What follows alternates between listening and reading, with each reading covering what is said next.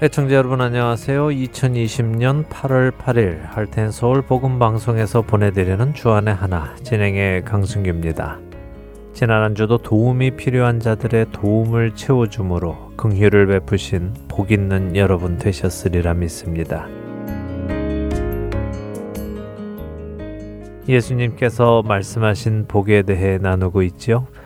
예수님께서 말씀하신 참된 복이 있는 우리가 되기 원해서 그렇습니다.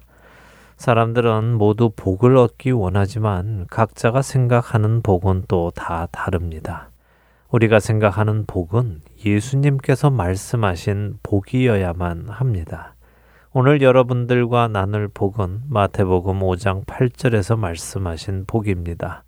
마음이 청결한 자는 복이 있나니 그들이 하나님을 볼 것이며 예수님께서 말씀하신 여섯 번째 복, 마음이 청결한 자가 복이 있다고 하십니다. 이런 사람들은 하나님을 볼 것이라고 약속하시죠. 마음이 청결한 사람은 어떤 사람일까요? 여러분이 생각하시는 마음이 청결한 사람은 어떤 사람을 의미한다고 생각하십니까? 착한 사람, 양심이 깨끗한 사람, 좋은 사람, 악이 없는 사람, 물론 다 비슷한 의미처럼 들립니다. 마음이 청결하다는 것은 무슨 의미일까요? 첫 찬양 함께 하신 후에 말씀 나누겠습니다.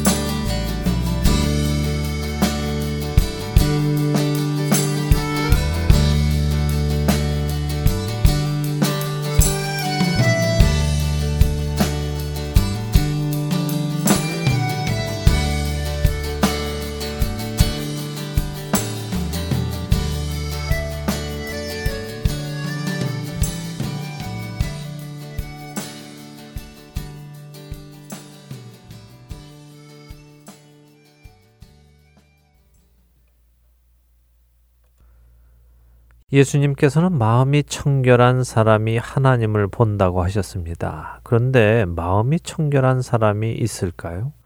청결이란 맑고 깨끗한 것을 의미합니다. 과연 우리 중에 누가 맑고 깨끗한 마음을 가졌을까요? 성경은 오히려 의인은 없나니 하나도 없다고 말씀하고 계시지 않습니까? 깨닫는 자도 없고 하나님을 찾는 자도 없고 다 치우쳐 함께 무익하게 되고 선을 행하는 자는 없나니 하나도 없다고 로마서 3장 10절에서 12절은 말씀하고 계시지 않습니까? 그렇다면 이 청결한 자의 복을 받을 사람은 아무도 없는 것일까요? 그러나 사실 청결이라는 말은 원래부터 깨끗했다는 말은 아닙니다. 더러웠는데 청소를 해서 깨끗해졌다는 말이지요. 더러웠던 것을 하나하나 청소하여 깨끗해진 상태, 그것이 청결한 상태입니다. 그래서 우리는 청소를 하고 난 후에 청결한 상태를 유지하라 라는 말을 쓰고 있지요. 그렇게 예수님께서 말씀하신 마음이 청결한 사람은 원래부터 깨끗한 마음을 가진 사람을 의미하는 것이 아니라 더러웠던 것을 깨끗하게 청소한 사람을 말씀하시는 것입니다. 그렇다면 우리는 어떻게 해야 더러운 마음을 청소하여 청결한 마음을 가질 수 있을까 질문해 보아야 합니다. 모든 사람이 죄 안에서 태어나서 죄 안에서 살아간다면 마음이 청결한 사람은 없는 것이기에 어떻게 해야 청결하게 되는지가 문제인 것이지요. 히브리서 10장 22절은 말씀하십니다. 또 우리가 마음의 뿌림을 받아 악한 양심으로부터 벗어나고 몸은 맑은 물로 씻음을 받았으니 참 마음과 온전한 믿음으로 하나님께 나아가자. 히브리서는 우리 마음의 뿌림을 받아 악한 양심으로부터 벗어난다고 말씀하십니다. 무엇을 뿌림 받을까요? 그것은 같은 장 10장 19절에 기록된 대로 예수님의 피를 의미합니다. 예수님의 피가 우리의 마음에 뿌려질 때 우리의 악한 양심을 씻음 받게 되는 것입니다.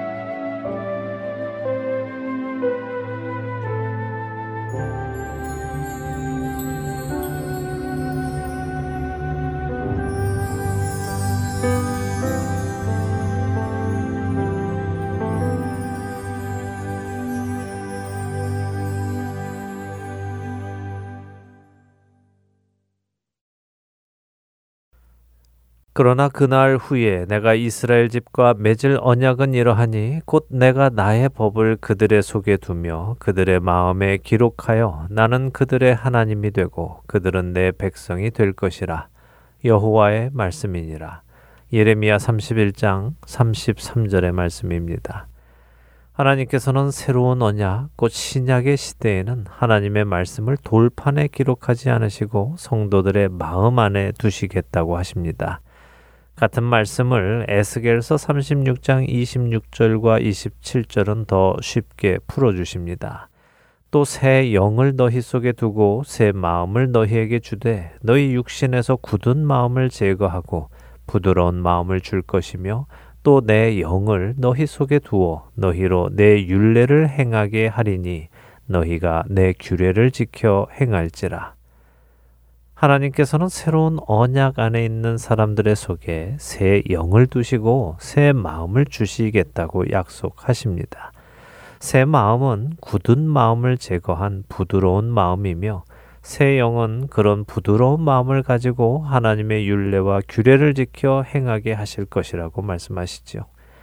말씀드린 대로 마음이 청결한 것은 처음부터 깨끗한 사람이 아니라 더러웠지만 청소되어 깨끗한 사람, 굳은 마음이 있었지만 굳은 살을 제거하고 부드러운 마음을 가진 사람을 의미합니다. 그리고 예전에는 따르고 싶지 않았던 거부하고 싶었던 그 하나님의 말씀에 이제는 자기를 낮추고 들어가 그 말씀을 따라 행하는 사람이지요. 바로 이런 사람이 하나님을 빼는 복을 얻는 것입니다. 여러분은 마음이 청결한 그 복을 누리고 계십니까? See.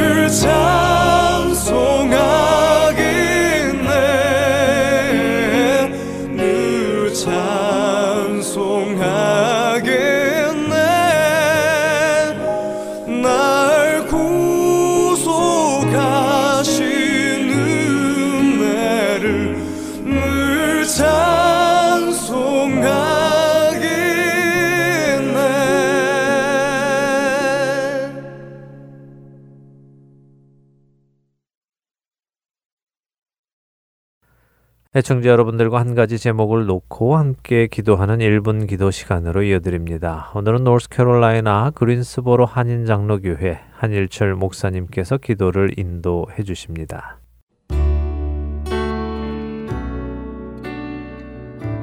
하트앤서울 1분 기도 시간입니다. 저는 노스캐롤라이나 그린스보로 지역 그린스보로 한인 장로교를 섬기는 한일철 목사입니다. 오늘은 우리에게 허락하신 믿음이란 놀라운 선물의 위력을 다시 한번 깨달아 알아 어려운 상황에서 견디며 승리하여 하나님께 감사하는 기도를 같이 하기를 원합니다. 사막에서 낙타의 역할은 실로 대단합니다. 전쟁터에서 용맹하게 달리는 말도 사막에서는 맥을 못 추지요. 사막에서 가장 훌륭한 운송수단은 오직 낙타뿐입니다. 낙타는 사막에 최적화된 동물입니다. 발바닥은 넓적하기에 그 평평한 발바닥으로 모래바닥을 내딛고 사막을 횡단하기 매우 적합합니다. 연구에 의하면 낙타는 최소한의 에너지로 사막을 횡단하기 편한 발구조를 갖고 있다고 밝혀졌습니다. 사막에서 낙타의 눈은 거의 감겨져 있다고 합니다. 속 눈썹도 빽빽하게 드러나 있고 길다랗습니다. 이는 사막에 몰아치는 강한 모래바람을 막기 위한 것이지요. 낙타의 콧구멍도 모래바람을 최대한 차단하기 좋은 여다지 역할을 하고 있습니다. 앞다리보다 뒷다리가 길고 굵어서 팍팍한 사막을 가로질러 먼 길을 갈 추진력을 위해 꼭 필요한 신체를 낙타가 가졌다고 합니다.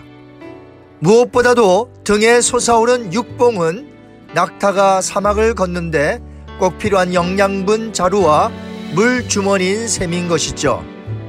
사막을 가로질러 가려면 오아시스도 없기에 오랜 기간 동안 물도 못 마시고 먹지도 못하여 굶어야 합니다. 그래서 낙타는 사막을 떠나기 전에 배불리 먹어 영양소를 등에 저장한 뒤 사막의 험난한 길을 떠난다고 합니다. 많은 짐을 지고 또 사람을 태워 모래바람이 불고 먹을 것이 없는 척박한 땅을 건너는 낙타에서 우리는 배울 것이 너무나 많은 것 같습니다. 코로나19 팬데믹으로 경제적으로 힘들고 사회적으로 힘들고 국가적으로 힘들고 교회적으로 가정적으로 힘듭니다. 총체적으로 힘든 상황이지요. 어디를 가도 사막뿐입니다. 사막을 한참 지나면 이제 사막이 아닌 곳이 나와야 하는데 가도 가도 끝도 없는 사막뿐인 것이 오늘날의 현실입니다. 바로 이러한 때에 우리의 믿음이 빛을 발해야 할 것입니다. 그동안 말씀을 통해 믿음을 가진 자라면 이렇게 온통 힘겨운 사막 가운데서 살 때에 이겨낼 수 있는 여러 조건들을 우리 크리스찬들에게 이미 허락해 주셨습니다. 낙타에게 사막을 이겨낼 수 있는 육봉, 눈썹, 콧구멍, 다리, 발바닥을 주신 것처럼 우리에게도 이 시련의 때에 이겨낼 수 있도록 믿음, 소망, 사랑, 성령의 아홉 가지 열매, 빛의 열매들을 주셔서 잘 이겨내도록 하십니다. 그동안 들었던 말씀, 배웠던 말씀, 암송했던 말씀들을 되새김질하며 이 척박한 사막과 같은 팬데믹 현상을 잘 지내야 할 것입니다. 우린 할 수 있습니다. 왜냐하면 바울처럼 내게 능력 주시는 자 안에서 내가 모든 것을 할 수 있다는 고백으로 주님을 의지하며 나아갈 수 있기 때문이지요. 이 시간 다 함께 기도할 때에 모래바람이 자주 불고 오아시스도 없는 사막을 잘 견디며 걸어가는 낙타처럼 이 어려운 시기를 잘 감당할 수 있도록 이미 믿음을 우리에게 주신 것에 대해 감사하시고 견디시며 승리하여 지내게 해달라고 하나님께 다 같이 기도하시기 바랍니다. 기도하십니다.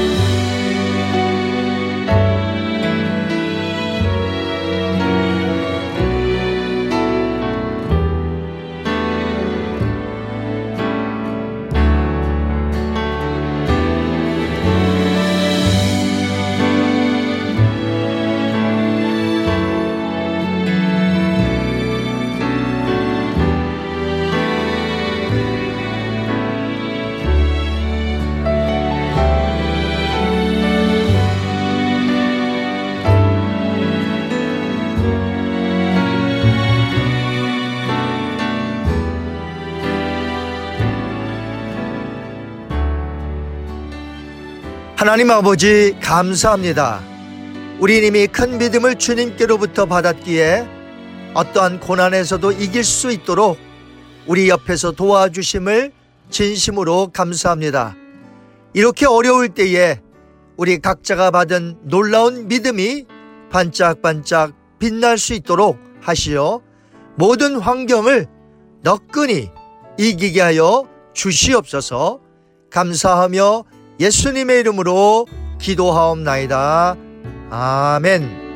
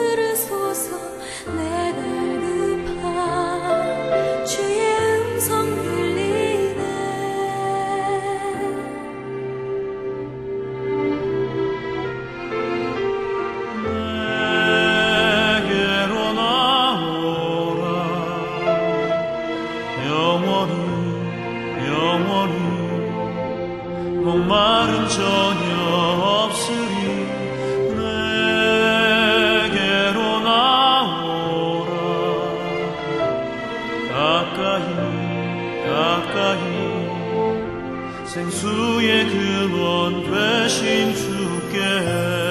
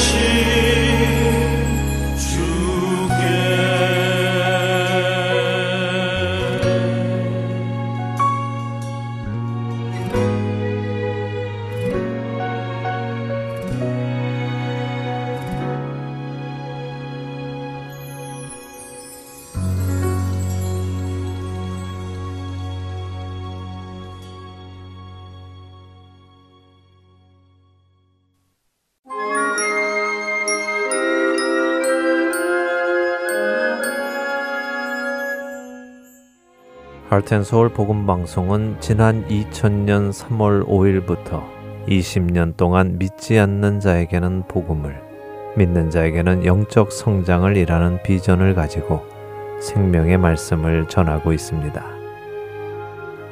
이 귀한 사역은 여러분의 기도와 후원으로 이루어집니다. 앞으로 더 많은 곳에 그리고 더 다양한 언어로 예수님의 생명을 전할 수 있도록 여러분들의 기도와 후원 그리고 동역을 부탁드립니다.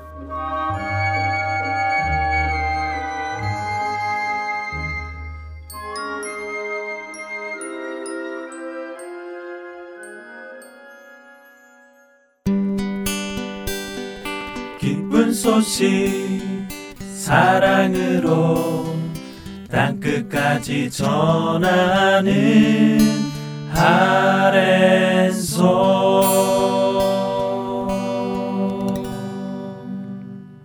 계속해서 함께 읽는 계시록으로 이어드립니다.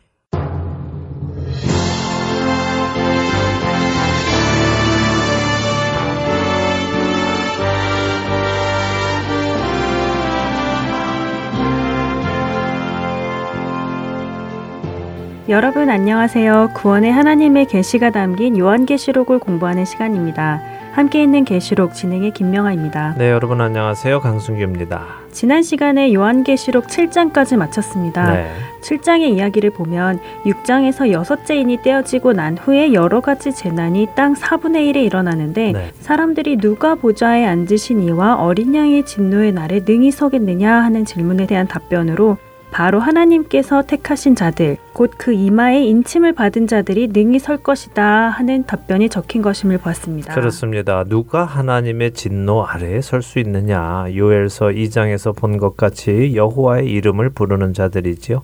그렇게 여호와의 이름을 부르는 자들은 하나님께서 자기 백성으로 받아주십니다. 그 숫자가 이스라엘 백성 중에는 14만 4천이었고 그 외에 이방의 모든 민족에서는 셀 수 없이 많은 무리들이 하나님의 진노 아래에 능히 서게 되는 것이었습니다. 그 증거로 그 셀 수 없는 많은 무리들은 흰 옷을 입고 자기 백성을 추수하여 창고에 드리는 수장절과 구원의 하나님께서 백성들과 함께 거하시는 것을 기념하는 초막절의 상징인 종려 나무 가지를 들고 흔들며 찬송하는 모습을 보았습니다. 네, 하나님께서 이스라엘에게 주신 절기 속에 그런 의미가 담겨 있는 것도 보았죠. 네.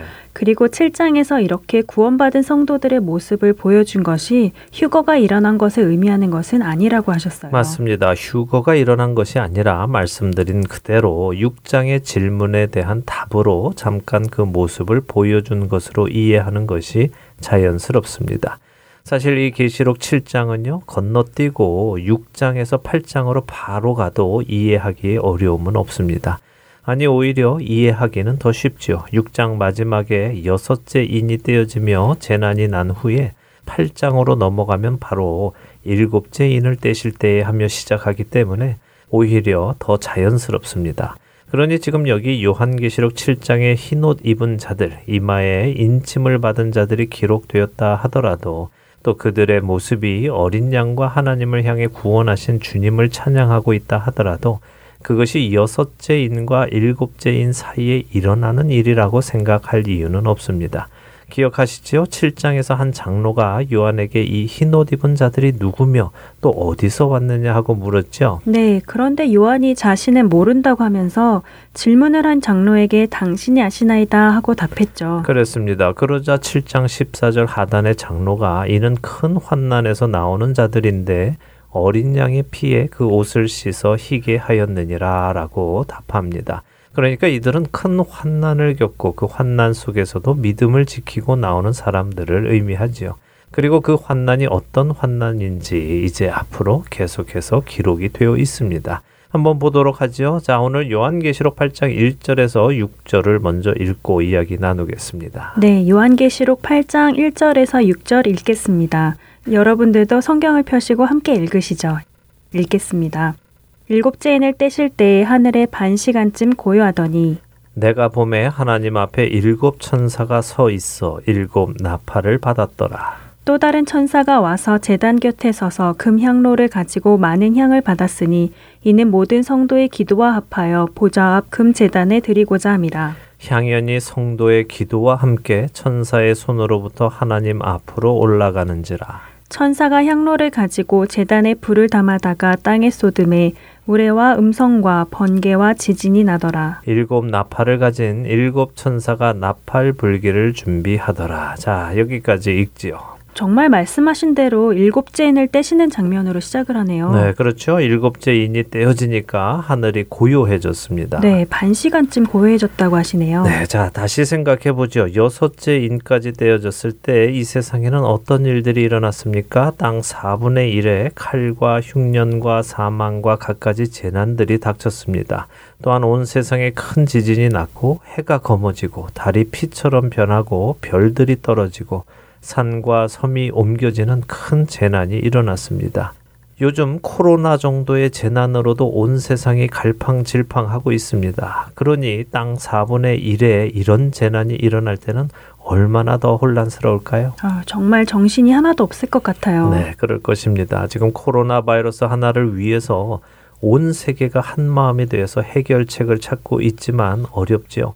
그런데 이 재난들은 한 가지가 아니라 아주 복합적입니다.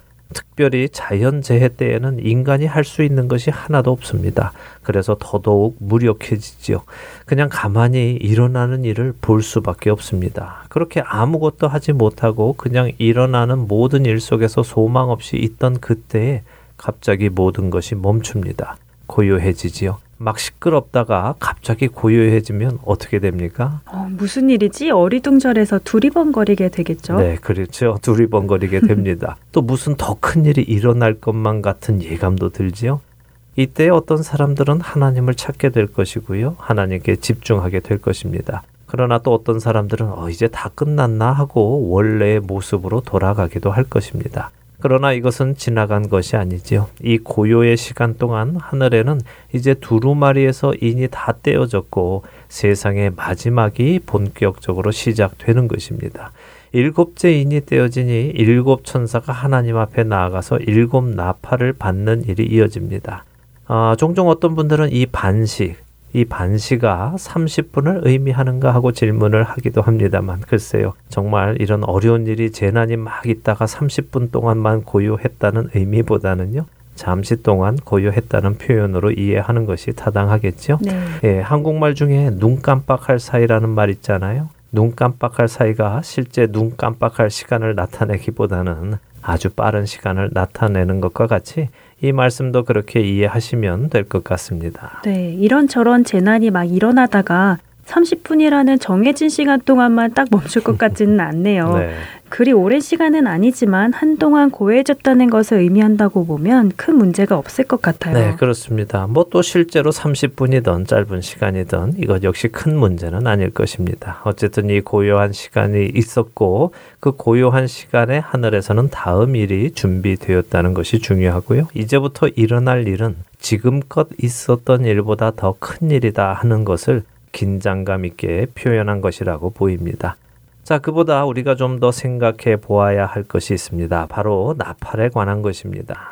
나팔에 관한 것이요. 네, 조금 더 명확히 말씀드리면요. 나팔과 관련된 나팔절에 대해 공부를 좀 해야 합니다. 어, 우리가 요한계시록 7장 나누면서 초막절, 다른 말로는 수장절에 대해서도 잠시 나누었지요. 네, 구원의 하나님을 기억하며 종려나무 가지를 흔드는 것이 초막절의 모습이고 알곡을 추수하여 곡간에 들여놓는 것이 수장절이라고 하시며 구원받은 성도들을 모으는 것은 초막절과 관련이 있다고 하셨죠. 네, 맞습니다. 사실 예수님의 오심은 이스라엘의 일곱 절기와 깊은 관련이 있습니다. 하나님께서 모세를 통하여 이스라엘 백성들에게 지키게 요구하신 이스라엘의 절기에는 일곱 절기가 있습니다. 이것을 이스라엘의 절기라고 부르기보다는 여호와의 절기라고 부르는 것이 더 알맞습니다. 이 일곱 절기는 레위기 23장에 기록되어 있습니다. 레위기 23장 1절과 2절 한번 읽어 주시죠. 네, 레위기 23장 1절과 2절입니다.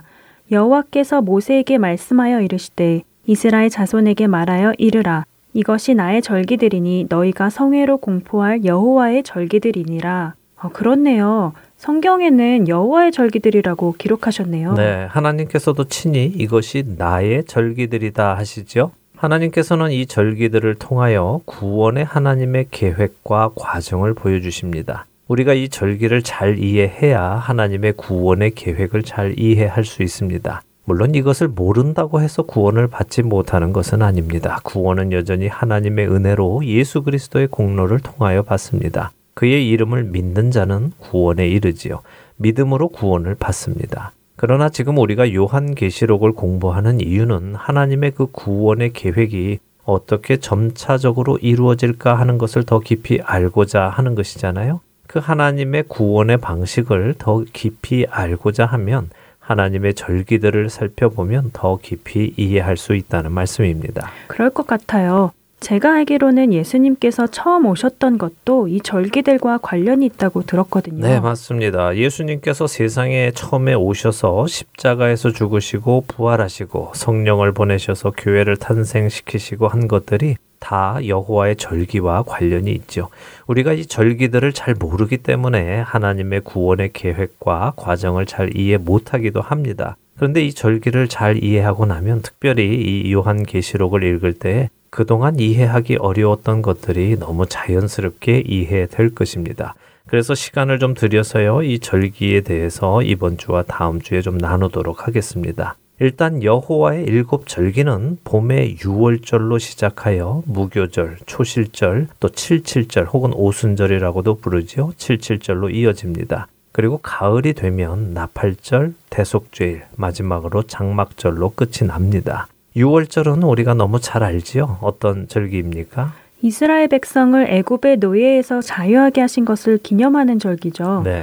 어린 양의 피를 문에 바르고 그 고기를 먹음으로 장자를 죽음에서부터 지킬 수 있었고 이로 인해 그동안 이스라엘 백성을 붙들고 있던 바로 왕이 이스라엘 백성이 떠나도록 허락을 하게 된 절기요. 그렇습니다. 이렇게 6월절이 시작될 때요. 무교절도 함께 시작이 됩니다. 7일 동안 이어지는 이 무교절에는 집안의 모든 누룩을 찾아 없애야 했습니다. 그리고 6월절 후 안식일 이튿날에 곡물의 첫 이삭 한 단을 가져다가 제사를 드리는 초실절이 있었습니다. 그리고 초실절 후에 50일이 지나면 칠칠절이 옵니다. 다른 말로는 오순절이라고 하죠. 10을 순이라고 부르는데요. 10이 다섯 번, 오순이 지나서 오는 절기라고 해서 오순절 혹은 7일이 7번 지나서 오는 절기라고 해서 77절이라고도 부릅니다. 이 77절은 초실절에 시작한 추수를 완성하는 절기입니다. 동시에 출애굽한 이스라엘이 시내산에서 하나님께 율법을 받은 날이기도 합니다. 자, 이 일곱 절기 중에 앞에 네 절기, 이 절기의 의미는 예수님께서 초림하셨을 때에 다 이루셨음을 우리는 알 수 있지요. 그렇죠. 6월절 어린 양으로 오신 예수님께서 십자가에서 죽으셨고 그때부터 시작된 무교절을 통하여 우리의 삶 속에서 죄를 내보내는 삶을 살아야 하는 것이고 6월절 후 안식일 이튿날 초실절에 예수님께서 부활하심으로 잠자는 자들의 첫 열매가 되셨죠. 맞습니다. 잘 알고 계시네요. 그리고 50일 후에 성령님께서 각 사람에게 오심으로 인하여 초실절로 시작되었던 첫 번째 수학이 완성이 됩니다. 오순절에는 유교병 두 개를 제사장이 제단 앞에서 흔들어서 하나님께 드립니다. 특이하지요? 이 누룩은 죄를 상징합니다. 그래서 무교절이 시작되면서 집안의 모든 누룩을 내버리는데요. 오순절에는 누룩이 들은 유교병 떡 두 덩이를 하나님 앞에 드립니다. 누룩이 들은 떡을 하나님 앞에 가지고 나올 수 있는 날은 오직 오순절밖에는 없습니다. 이것은 무엇을 의미할까요? 두 덩이의 떡은 각각 이스라엘 백성과 이방인을 상징합니다. 오순절에 성령님께서 강림하심으로 이스라엘 사람도 이방인도 비록 죄인의 신분임에도 불구하고 예수 그리스도의 공로와 성령님의 인도하심으로 인하여 하나님 앞에 드려질 수 있게 되었다 하는 것을 상징하는 것이죠. 자, 이렇게 일곱 절기 중에 앞에 네 절기가 이루어졌습니다. 이제 남은 세 가지의 절기, 이 절기는 예수님께서 다시 오실 때에 이루어질 것입니다. 왜 그런 해석이 가능한지는 지금부터 드리는 남은 세 절기의 설명을 들으시면 자연히 이해가 되실 것입니다. 궁금해집니다. 네, 설명을 드리죠. 남은 세 절기는 나팔절, 대속죄일, 그리고 장막절입니다. 초실절은 봄에 농작물을 거두기 시작하는 것입니다. 나팔절은 가을의 추수를 시작하는 절기입니다. 나팔절을 통해서 그 해의 마지막 추수를 시작하는 것이죠. 나팔절은 열흘간 계속됩니다. 열흘간의 나팔절이 끝나는 날이 바로 대속죄일입니다. 자신들의 죄를 용서받는 날이죠. 그렇기에 나팔절부터 대속죄일로 가는 열흘 동안 이스라엘 백성들은 회개의 시간을 가집니다. 금식하며 자신들을 괴롭게 하며 자신의 죄를 회개하지요. 이렇게 회개한 사람은 대속죄일에 자신의 죄를 제물에게 전가하여 죄사함을 받습니다. 그리고 가을 추수의 끝을 알리는 장막절 혹은 수장절을 일주일간 지키게 됩니다. 일단은 이렇게 간단히 설명을 드리겠습니다. 음, 이렇게 간단히 설명만 들어도 이 절기들이 예수님께서 다시 오심과 관계가 있어 보여요. 네, 자연스럽게 그렇게 보이죠. 나팔절 시작으로 마지막 추수를 시작한다는 것이 성도들을 거두는 것으로 이해되지요. 네. 네, 그리고 그렇게 거둔 성도들의 죄를 다 사해 주시는 대속죄일이 있고 그 성도들을 천국 곳간에 들어가게 하고 그곳에서 하나님과 영원히 장막을 치고 살게 되는 모습이 자연스럽게 연결이 됩니다. 네, 그러게 아주 자연스럽네요. 네. 자, 이제 이 절기들을 조금 더 상세히 설명을 드리겠습니다. 설명을 들으며 생각해 보시기 바랍니다. 나팔절에 대해 나누기 전에 나팔에 대한 설명을 좀 드리겠습니다. 유대인들에게 나팔은 아주 특별한 악기입니다. 이스라엘 사람들은 네 가지의 특별한 때에 이 나팔을 불었습니다. 첫째는 사람을 모을 때인데요. 출애굽기 19장 12절과 13절 한번 읽어 주시겠습니까? 네, 출애굽기 19장 12절과 13절입니다. 너는 백성을 위하여 주위의 경계를 정하고 이르기를 너희는 삼가 산에 오르거나 그 경계를 침범하지 말지니 산을 침범하는 자는 반드시 죽임을 당할 것이라 그런 자에게는 손을 대지 말고 돌로 쳐 죽이거나 화살로 쏘아 죽여야 하리니 짐승이나 사람을 막론하고 살아남지 못하리라 하고 나팔을 길게 불거든 산 앞에 이를 것이니라 하라. 네, 자 하나님께서는 모세가 시내산 위에서 하나님과 대면하고 있는 동안은 아무도 산 주위 경계 안으로 들어오지 못하도록 하라고 명령을 하십니다. 죄인들이 거룩한 하나님의 임재 안으로 들어오면 죽임을 당하기 때문입니다. 그런데 그렇게 경계 밖에 머물다가 나팔을 길게 불거든 산 앞에 모이라고 하십니다. 그래서 나팔 소리를 들으면 이스라엘 사람들은 모입니다. 자, 두 번째로는 나팔은 전쟁을 알릴 때 붑니다. 이번에는 민수기 10장 9절을 읽어 주시죠. 네, 민수기 10장 9절입니다. 또 너희 땅에서 너희가 자기를 압박하는 대적을 치러 나갈 때에는 나팔을 크게 불지니 그리하면 너희 하나님 여호와가 너희를 기억하고 너희를 너희의 대적에게서 구원하시리라. 네. 대적을 치러 나갈 때 나팔을 크게 불라고 하시네요. 맞습니다. 전쟁에 나갈 때 나팔을 붑니다. 사사기에 나오는 기드온 기억하시죠? 그때에도 기드온과 300명이 나팔을 불며 전쟁을 시작하는 모습을 봅니다. 이 민수기 10장 9절의 약속의 말씀 그대로 하나님께서 대적에게서 기드온과 300명 그리고 이스라엘을 구원해 주시죠. 자, 세 번째로 나팔을 부는 것은요. 하나님의 임재를 알릴 때 불었습니다. 다시 출애굽기로 가보죠. 출애굽기 19장 16절에서 19절 읽어 주세요. 네, 출애굽기 19장 16절에서 19절 읽겠습니다. 셋째 날 아침에 우레와 번개와 빽빽한 구름이 산 위에 있고 나팔 소리가 매우 크게 들리니 진중에 있는 모든 백성이 다 떨더라. 모세가 하나님을 맞으려고 백성을 거느리고 진에서 나오매 그들이 산 기슭에 서 있는데 신의 산에 연기가 자욱하니 여호와께서 불 가운데서 거기 강림하심이라 그 연기가 온기가마 연기같이 떠오르고 온 산이 크게 진동하며 나팔 소리가 점점 커질 때에 모세가 말한즉 하나님이 음성으로 대답하시더라. 네, 자 하나님의 임재와 함께 나팔 소리가 들리고 그 나팔 소리가 점점 커지며 하나님께서 음성으로 대답까지 하시죠. 이처럼 나팔 소리가 날 때에 하나님의 임재가 있습니다. 이제 마지막으로 네 번째는 새로운 시작을 알릴 때입니다. 사실 이 나팔절은요, 히브리어로 로시 하샤나라고 합니다. 새해의 시작을 알리죠. 유대인들은 두 번의 새해를 갖습니다. 한 번은 유월절과 시작하는 새해입니다. 하나님께서 유월절을 아비볼로 지켜서 그 해의 시작으로 지키라고 하셨지요. 이것은 유대인들의 종교적인 새해입니다. 흔히 종교력이라고 하지요.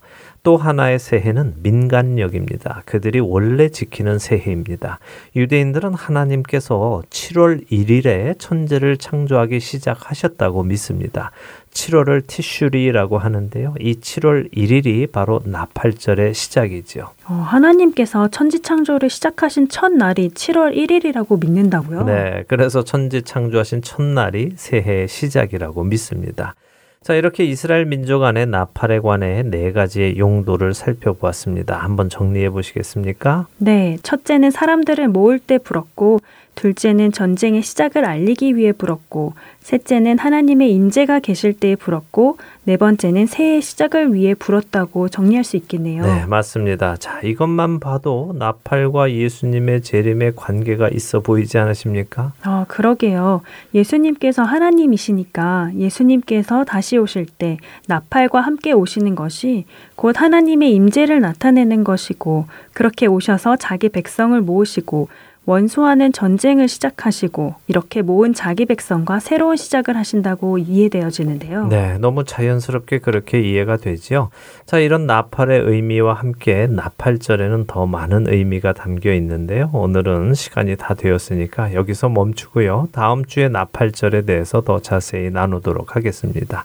애청자 여러분들이 다음 시간까지 레위기 23장 한번 읽어보시면 좋을 것 같습니다. 레위기 23장에는 오늘 우리가 나눈 여호와의 일곱 절기가 기록되어 있습니다. 잘 읽어보시며 예수님과 연관하여 묵상해 보시기 바랍니다. 그리고 다음 시간에 나눌 나팔절과 대속죄 그리고 장막절도 잘 생각해 보시기 바랍니다. 그러면 한층 이해가 깊어질 것이라고 믿습니다. 네, 꼭 읽어보도록 하겠습니다. 애청자 여러분들도 다음 시간까지 레위기 23장 꼭 읽어보시고 묵상해 보시고 오시기 바랍니다. 함께 있는 계시록 오늘은 여기서 마치고요. 저희는 다음 주에 다시 찾아뵙겠습니다. 네, 한 주간도 주 안에서 평안하시기 바랍니다. 안녕히 계십시오. 안녕히 계세요.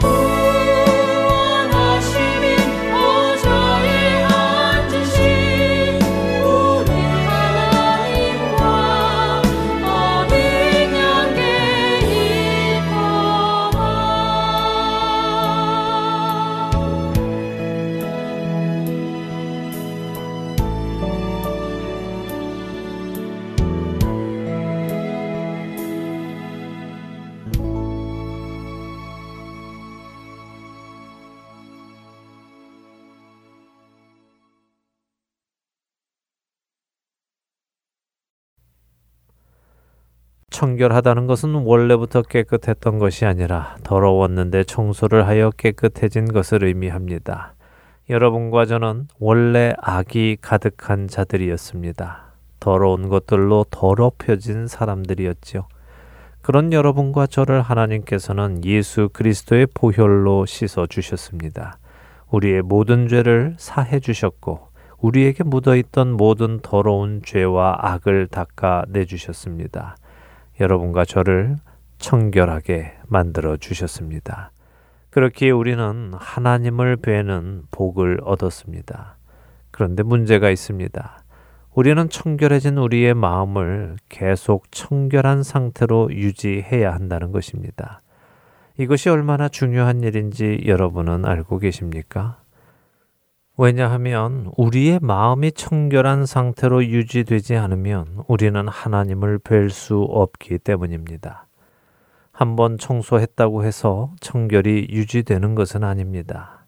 매일같이 내려앉는 먼지, 이런 저런 일로 해서 묻는 더러운 것들을 훔치고 닦아내어야 청결을 유지하는 것입니다.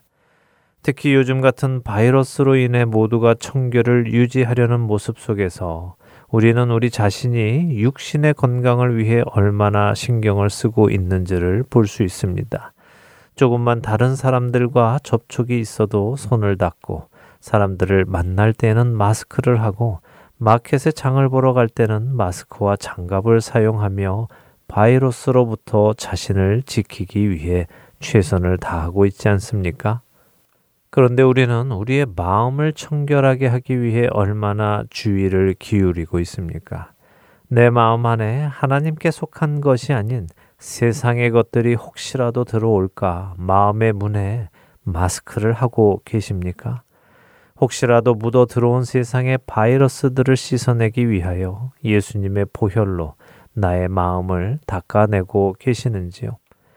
아무 생각 없이 웃으며 보는 세상의 드라마들, 코미디들, 노래들, 이런저런 소문의 이야기들, 다른 사람들의 험담들, 또 내 귀를 더럽히는 욕설들, 이런 것들을 닦아내고 계십니까? 당장 눈에 보이는 코로나 바이러스는 두려워하지만 우리의 영혼을 갉아먹는 죄의 바이러스는 두려워하고 계시는지요? 에베소서 5장 26절은 예수님께서 교회를 물로 씻어 말씀으로 깨끗하게 하사 거룩하게 하셨다고 하십니다. 예수님의 몸된 교회가 깨끗하게 되는 것은 바로 하나님의 말씀으로 되는 것입니다. 그렇기에 우리는 매일같이 이 진리의 하나님의 말씀으로 우리의 영혼을 닦아내야 합니다.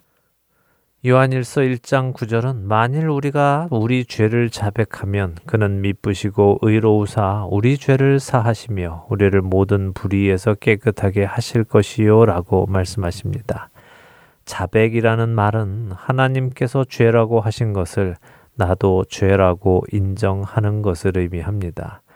그래서 우리는 우리의 삶 속에서 우리 안에 살아계시는 성령님께서 깨닫게 하시는 잘못들이 있을 때에 네, 맞습니다. 하나님. 이것은 옳지 않습니다. 하나님의 말씀이 맞습니다. 제가 죄를 지었습니다. 라고 자백할 때 하나님께서 우리의 그 죄를 사해 주시고 우리를 모든 불의에서 깨끗하게 해 주신다는 것입니다. 여러분은 하나님이 죄라고 하시는 것을 죄라고 인정하십니까? 만일 우리가 하나님의 말씀이 그것을 죄라고 하셔도 제 생각에는 아닌 것 같습니다. 저는 괜찮다고 생각해요. 라고 한다면 그 사람은 여전히 자신의 죄 안에 머무는 것이며 불의로 인하여 더러운 상태에 있는 것입니다. 이런 사람은 하나님을 볼 수 없습니다. 사랑하는 할텐 서울 복음 방송의 청자 여러분. 여러분이 예수 그리스도의 보혈로 죄 사함 받고 모든 더러움에서 깨끗함을 받아 마음이 청결한 사람이 되셨다면 이제부터 매일같이 진리의 하나님의 말씀을 통하여 여러분의 마음의 청결함을 유지하시기 바랍니다. 여호와의 산에 오를 자가 누구며 그의 거룩한 곳에 설 자가 누구인가? 곧 손이 깨끗하며 마음이 청결하며 뜻을 허탄한 데에 두지 아니하며 거짓 맹세하지 아니하는 자로다. 그는 여호와께 복을 받고 구원의 하나님께 의를 얻으리니 이는 여호와를 찾는 족속이요 야곱의 하나님의 얼굴을 구하는 자로다. 시편 24편 3절에서 6절의 말씀입니다. 마음을 늘 청결히 유지하여 늘 하나님을 뵈며 살아가는 복이 있는 여러분이 되시기를 간절히 소망하며 오늘 주안의 하나 여기에서 마치도록 하겠습니다. 함께 해주신 여러분들께 감사드리고요. 저는 다음 주 이 시간 다시 찾아뵙겠습니다. 지금까지 구성과 진행의 강순기였습니다. 애청자 여러분, 안녕히 계십시오.